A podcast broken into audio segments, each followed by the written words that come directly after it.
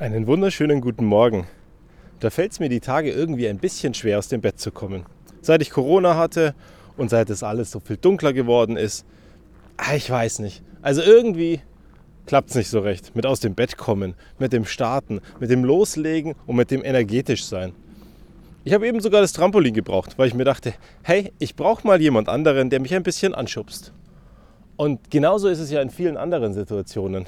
Wenn du mit Leuten zu tun hast, die einfach mal einen anschubsen. Normalerweise bin ich der Typ. Normalerweise ist meine Frau der Typ.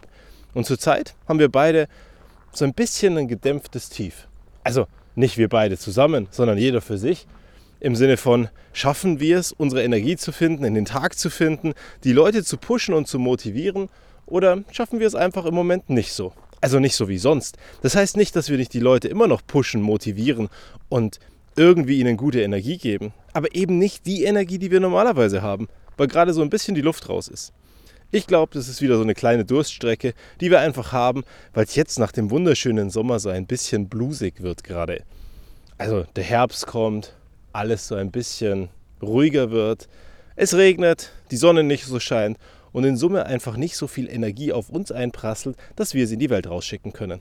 Und wenn dann die ganze Zeit noch Programm ist, hier und da was zu tun ist und einfach immer alles voll ist, dann wird es irgendwann schwer, immer energetisch zu sein. Aber ganz ehrlich, müssen wir denn das sein? Jeden Tag voller Energie nur so strotzen und Vollgas geben? Ich glaube, selbst die Superstars und Supersternchen, die uns immer vorgaukeln, dass sie jeden Tag energiegeladen sind, haben auch mal schlechte Tage. Und das ist auch voll in Ordnung. Und was mich sonst so beschäftigt? Naja, natürlich unser Song wieder. Dieses Mal habe ich von Stephanie Heinzmann Brave rausgesucht. Ich glaube, Brave ist ein ganz toller Song, den viele von euch wahrscheinlich gar nicht kennen, außer sie haben wirklich mal durch ein Album von Stephanie Heinzmann gehört.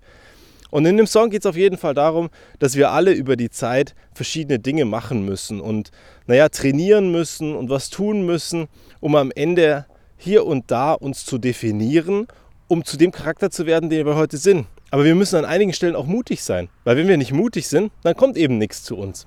Und Schau mal in dein Leben, schau mal ein bisschen zurück. Wie war das bei dir?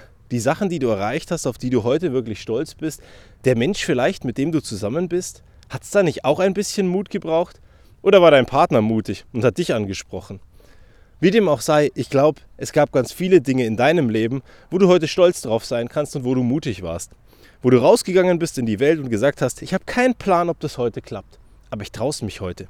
Dein erster Purzelbaum, das Laufen und immer wieder hinfallen, Vielleicht irgendwas im Sport oder irgendwas, was du in der Arbeit gemacht hast, was vielleicht auch jeden Tag Mut erwartet und erfordert.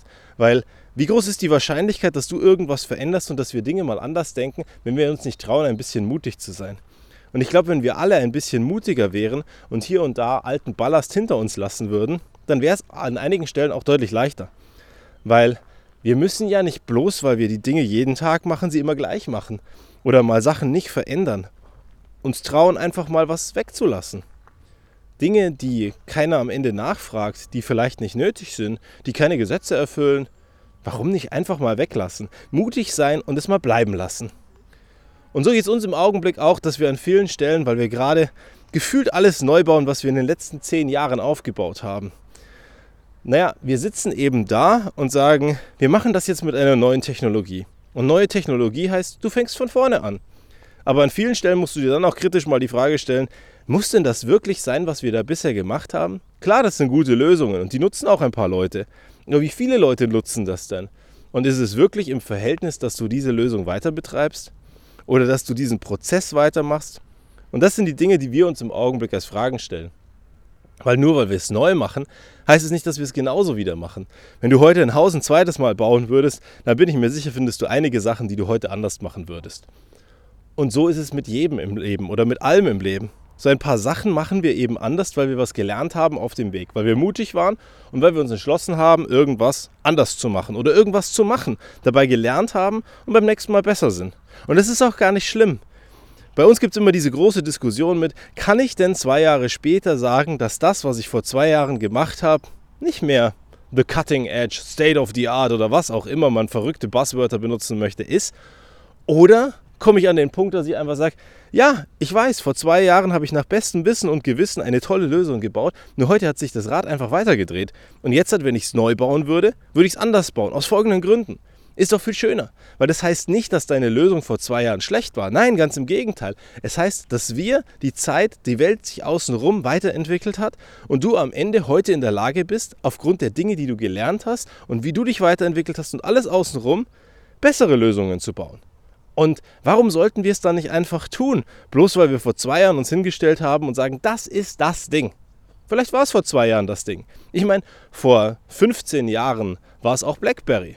BlackBerry war das Ding. Jeder, der im Business E-Mail machen wollte, hatte einen BlackBerry. Oder du hattest ein ganz normales Telefon und Surfen im Internet war undenkbar für dich. Und heute ist es ein Smartphone. Ob das ein Android oder ein iOS ist, spielt dabei keine Rolle. Zwischendrin gab es auch ganz viele andere Plattformen. Aber es hat sich eben weiterentwickelt und es hat sich verändert. Und heute ist es undenkbar, sich eine Welt vorzustellen ohne diese Dinge. Und deswegen mein Appell an dich, sei ein bisschen mutig und wir prägen die Welt von morgen. Ich bin gespannt, was auf uns zukommt. Bis zum nächsten Mal.